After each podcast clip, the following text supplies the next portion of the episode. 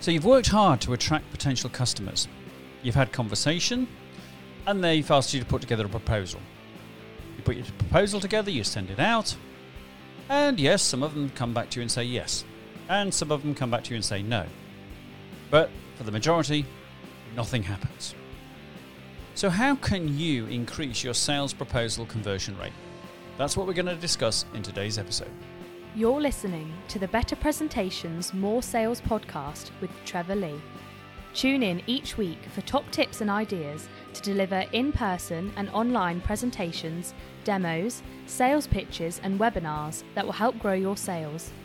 And now, here's your host, Trevor Lee. Hi, everybody, this is Trevor Lee, and this is episode 134 of the Better Presentations More Sales podcast. So, on today's podcast, going to be talking about sales proposals. And the reason for this is that I've been doing quite a lot of business mentoring uh, work recently, all on Zoom. And one of the common themes that's come through is people wanting to talk about their sales proposals, and in particular, their sales proposals conversion rates. They can't work out why they send out a sales proposal and then they hear absolutely nothing back from the person they sent it to. So I've been looking at all the advice that I've been offering and the research that I've done, and I've put together all of it in this podcast for you today. So I think there are three stages, and these are the three things I'm going to cover today. Stage one is what happens before you put the proposal together and send it out. Stage two is putting the proposal together itself. And stage three is then following it up. So let's start with stage one first. So, what happens? Well, this is how it works, isn't it? You get an inquiry. Someone comes along and finds you and talks to you and, and, and says yeah, they're interested in you know your product or service. And what happens? You get very excited, don't you? You think, wow, new customer. Brilliant, fantastic, what an opportunity. And sometimes that sheer excitement can mean that you get a bit quick to get into the proposal stage. I've worked with some people who say, you know, oh, we get an incoming call, Trevor, but I don't like to keep them on the phone too long. And I say, well, what do you mean? Well, you know, they're, you know, I don't want to keep them on the phone too long, you know, and all that stuff. I say, listen, if they've made the effort to call you, there's two things that that tells me. One is that they have done their research and they know why they're calling you. Because we know that 70% in the business to business sector of people are making decisions often before they make any contact direct with the company. They've done their research. And the second thing is, if they've bothered to call you, then that means they're really interested. Because if they were only half interested, I think they'd just drop you an email or a message maybe. But by calling you, that's a big thing. And don't forget that when they call you, they've got momentum. And this is so important in sales, this momentum. Because at that moment in time, that person has got probably more momentum in terms of making a decision about buying your product or service than possibly at any other time until they actually say yes. So you've got to keep them on the phone. You've got to keep them interested. And the way to do that is, you know, you don't have to use keep them on the phone tactics. You are simply having a conversation, but part of that conversation, or a really key part, is asking them really important questions. And this is what you need to get really good at. You need to ask every single detailed question. And you need to find out what it is they really, really want. And some of the questions I would ask would be along the lines of So, what do you want the outcome to be? Why do you think you need my service or product? Why do you think you need me? What else do I need to know? So, you need to ask some really searching questions what other considerations are you looking at? What's the situation now? Why does the situation need to change? You need to ask all those questions. Lots of proposals founder on assumption. We talk to the potential client, we have a conversation, we're not really listening to their answers. We're not ro- noting them down. We're just thinking about the next question we're going to ask, or we we just can't wait to dive in when they say, So tell me about your company, Trevor and then you dive in with 10 minutes all about yourself. So you don't want to do any of that in that call. You want to focus entirely on the customer and asking them questions. They don't need to know about you. They already know about you because they've researched you. That's why they made the call in the first place. If they really need to know about you, then, you know, they'll tell you. So don't be all excited waiting, you know, oh, great, I can't wait to tell them all about how brilliant we are. Focus on getting information from them because that's going to be really important. And don't forget to ask what happens next. So if I send you a proposal, who else besides yourself is involved in the process of making a decision? And it's really important that you phrase it like that because you might be thinking that this person is actually just a middle person for the company who's been asked to get a, you know some information together. But never ever make them think that. Make them think that they are a really important part of the process. So that's why you say apart from yourself and they may say well actually it's not me trevor it's going to be x y and z. But that's fine if they tell you that but don't ever give them the impression that you're assuming that so, number one, then, this number one stage, what happens before you put the proposal together? You need to gather as much information as you can. And make sure that while you're on the phone to them, you've also got their, you know, you've got their website up on a screen in front of you or, or anything about them. So you can see and get a feel for their organ, you know, their company. But and yeah, and particularly if you know you're calling them back, they've left a message for you and you're calling them back. Then in between the you know the message coming in and calling them back, do that research Find out everything you can. It will impress them and it will give you a head start over everybody else because most people don't do that. So, number one, get everything you can from them. Find out as much about them as you can on that first call. And, you know, try not to race them off the phone, okay? Because if you say, oh, I'll tell you what, um, that's great. Um, why don't I give you another call back? Don't do that because it'll be hard to get hold of them, maybe. So while they've got momentum, get that information. Right, step two is then you put your proposal together before you send it out. Now, this is the really interesting bit because one of the organizations I was working with on the mentoring call, they're in the design sector. I won't say anything more than that. And they said they were having real problems with their proposals. They just weren't, you know, they just wasn't happening for them. So I said, well, okay, look, send me uh, one of your proposals and we'll just walk through it. And I didn't realize that when I uh, uh, offered to do that, that I'd be walking through a 46 page proposal. Yes, 46 pages, for goodness sake. And when we walked through the proposal, we realized that apart from the logo of the company that they were sending it to, which appeared on the front page, the next direct reference to the potential client, I think, was on page 17. So the first 16 pages didn't mention the client, didn't mention what the client was going to be benefiting from by engaging the company. All it did was talk about themselves, how great they are, how many awards they've won, you know, all every all the list of all their services. Everything was about me, me, me, me, me. right? So I challenge this and I say to them, do you not think that this person that you're sending the proposal to knows all this already. You know, again, going back to that 70% people who've done their research, I think they know all this. I think that's the reason why they're asking you for a proposal. They've not just randomly selected you and done nothing except pick up your name out the phone book and phone you up and say, hey, we want some design work, give us a proposal. So, you know, think about it. What do you do if you receive a business proposal? What page do you search for first? Come on, you know the answer, don't you? That's right. You're flicking through it to try and find the page where you get the costs, or as I like to call them, your investment. All right?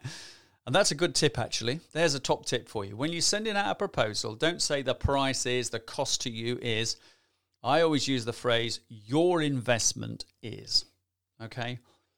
And I think that makes it a bit less hot. I think it, you know, it calms it down a little bit, makes it a bit less sound a bit less salesy, frankly, as well. And it also, you know, the word investment, that's what it is. If you buy my service or my product, you are investing. You're not just buying it because you have to. Uh, it's not. It's not a, a, a, purchase, you know, that you don't really want to make. okay. So the question I said to them is, why not one page proposal instead of a 46 page proposal, which they kind of felt was um, they just, well, they just stopped talking. I think they were horrified at the idea. But that's, I think, how you should start your proposal. Work on the basis that can you get everything into one page instead of 46 pages? And think about it from the client's point of view. What is it they want to know from your proposal? Because don't forget, they've researched you more than likely.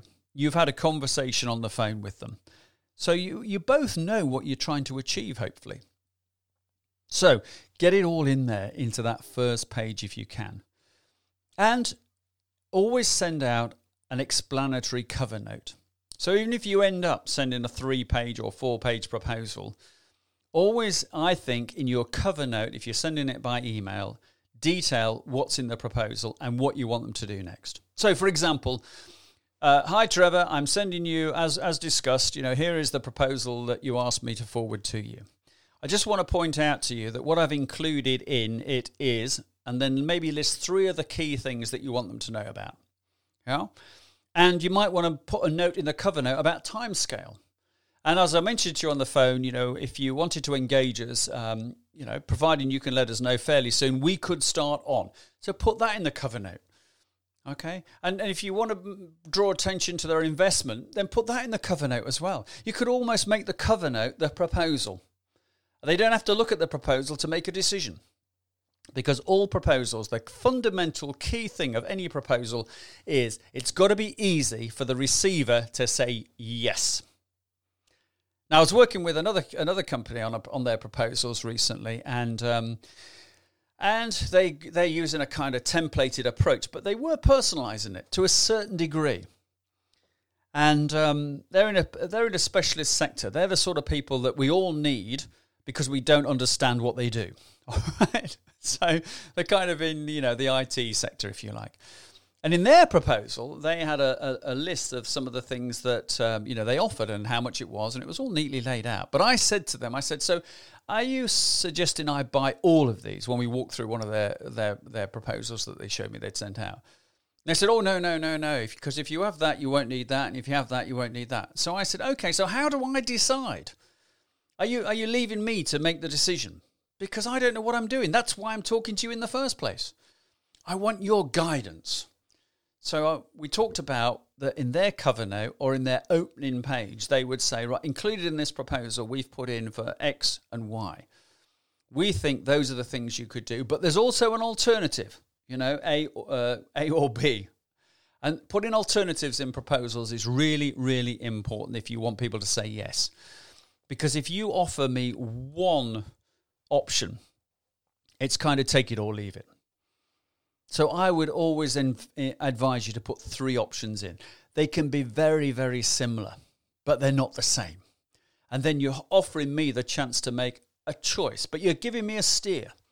So you're pointing out the benefits of each one and why it would be good for my company. You're not giving me a list and saying, right, you choose off the list and we'll come and deliver it. Because I don't know which ones to choose.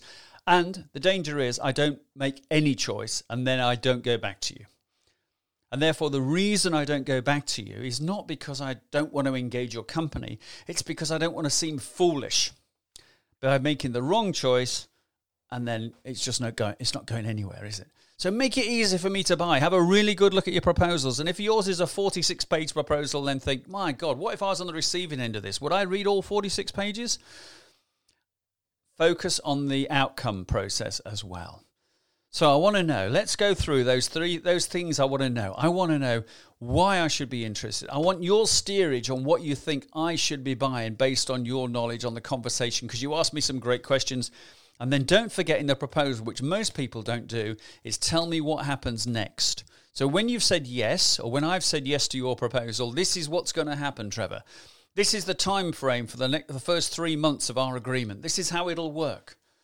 And this is when we could start. So put all those things in there, yeah, and give me some alternatives. So that's the content, and then you send it out. So then number three is following up. And people aren't very good at following up proposals. So think about how you follow up your proposals. Do you send another email a week later and say, um, uh, Hi, Trevor, just following up on my proposal I sent you last week, just checking that you received it okay. Thank you very much. Or do you send out an email that says, Oh, hi, Trevor, just checking if you've had a chance yet to have a look at the proposal I sent you last week. Thanks very much. Okay. So that's often how people send out proposals. So, what action does that create? Not a lot, frankly, does it? really. So why not send? If you're going to follow up in that way, then f- send and add some value. So, oh, hi, Trevor. Um, I sent you the proposal last week. I've been thinking about it in the interim, and you'll notice on page two I put about X, Y, and Z. Well, I think there might be a slightly better solution now. So we could also add this to it. So you're adding a bit more value to your proposal. And then I've got to go and check. Oh, right. Okay. So what did he put on that? Oh, I haven't really read that. Maybe I should do. But the thing about that is that it shows that you're keen because you've been thinking about the proposal, you've added some more value to it. You want to make sure it really works for me. So anything that you can send me on that basis is really, really helpful. And also think about the mechanism you use to send me the follow up. Do you send me an email? Well, you know, we all don't, none of us are really good at email, are we? How many emails in your inbox have you got that you haven't looked at yet? A lot? Yeah. So why send someone else an email and expect them to open it straight away if you're not opening your emails? So follow up with a phone call if you can. That's the number one, okay? Ring them up, find out what's going on, okay? You're building a conversation, you're building a rapport with them then. Okay, most people follow up proposals with emails. So stand out from the crowd, use the phone, make a call. Wow, be different. Maybe send them a little video message. Actually, thinking about it, why not send your whole proposal in a video format? How about that? So instead of sending me 46 pages, send me a little three or four minute video. It might be voiceover slides. You're on there, you know. I use a product called ScreenFlow on my Mac where you can, you know, get yourself in the corner and you, you're actually talking through the proposal. And it feels like I'm in the room with you talking through the proposal. Why not do it that way? So, you know, be a bit creative in the way you send your proposals out, even. But then, yeah, follow it up. Make sure you do follow it up, okay? Because and, and don't give up on it either, because some people, you know, after two or three attempts to get through, they they stop, they stop. But it can take seven or ten or even twelve times apparently now to to you know to, to follow up to get some action going so never give up if you strongly believe that what you sent me is really good for me and that's important it's got to feel like it's really good for me and it's not just really good for you because if it's just really good for you, then it's one way traffic, and I'm probably going to pick that up and I'm not interested in buying your product or service. You've got to keep reminding me it's good for me. All right. So do that. Keep sharing stuff with me. So finally, so why do people say no? Because, you know, inevitably, you know, you can't say yes to everything. So why do people say no? Well, sometimes they just don't understand the value of your proposal. They might say, oh, no, it's far too expensive, Trevor. But they, if that's the case, then they haven't grasped the value. So you've got to go back to that proposal and you've got to look at the way you, you put the value in, the value message in there. There could be a perception problem. They might think you're not big enough or you're too big or you don't have the skills that, for what they really want. And you've only, they've only really found that out. And again, perception in the proposal. So if you've had to go through 46 pages of saying how great you are, then maybe they're thinking, uh, maybe they've missed the point here. They're more interested in themselves than they are in me. Another thing, of course, is that some people might be sending you a proposal because they're going to change. So they're going to switch, you know, from one supplier to you. And it's easy when they've got momentum and they rang you up and they said, Yeah, yeah, we're going to change. We're going to change. You know, our current supplier is not very good. We want somebody new. But then when it comes down to it, they can't actually go to the supplier and say, Sorry, we're going to change.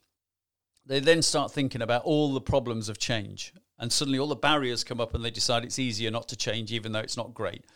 So again, if you get a, a sense that change is the big big thing they've got to overcome, and of course you can do that with the way you do those questions in the inquiry, then make sure you put that in your proposal as well. So you can put in your proposal. Look, I understand that you know thinking about change is a difficult thing, and that's why we have this process to help our clients make a very seamless change. Oh, and by the way, if you want to check how it works, give this guy a ring. He he came with us and went through a big change to make that happen. So get your customers to sell the proposal. Get your existing customers to help you sell the proposal, get it over the line, so to speak. Timescale could be a problem. You know, some you might have said, "Well, can't do this for six weeks," and they actually do really want it to start tomorrow.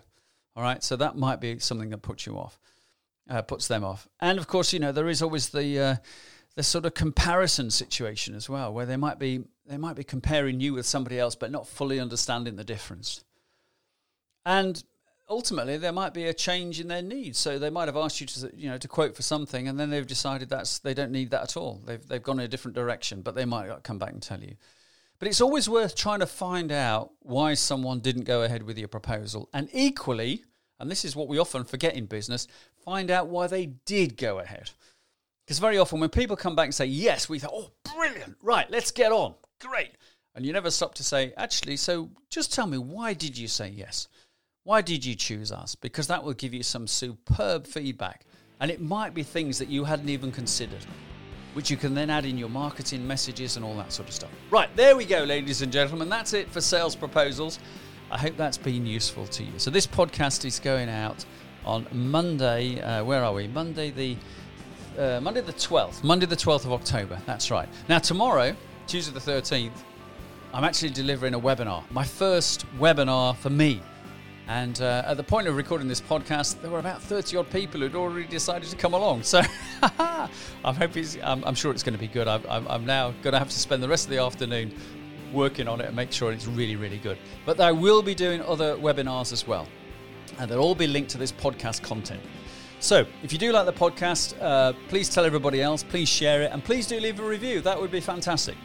All right, I'll be back next week with episode 135, and I'm hoping to have a special guest um, who's uh, going to tell us all about top tips in sales. A, a, career salesperson, currently based in Australia, but working in the, worked in the UK before that. So I'm hoping that interview will come off and that will happen. All right, see you then. Bye.